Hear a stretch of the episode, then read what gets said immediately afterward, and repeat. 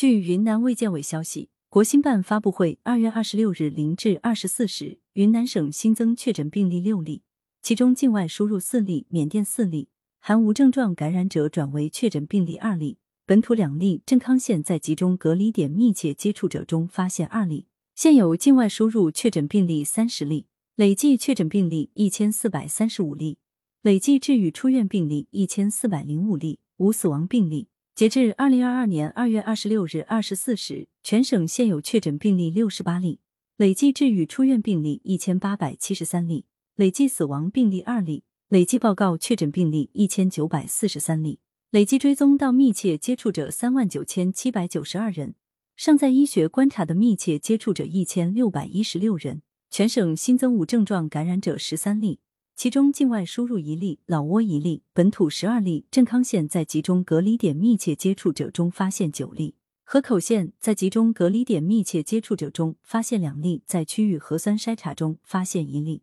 当日转为确诊病例两例，解除医学观察七例，尚在医学观察九十五例，境外输入二十九例。感谢收听羊城晚报广东头条。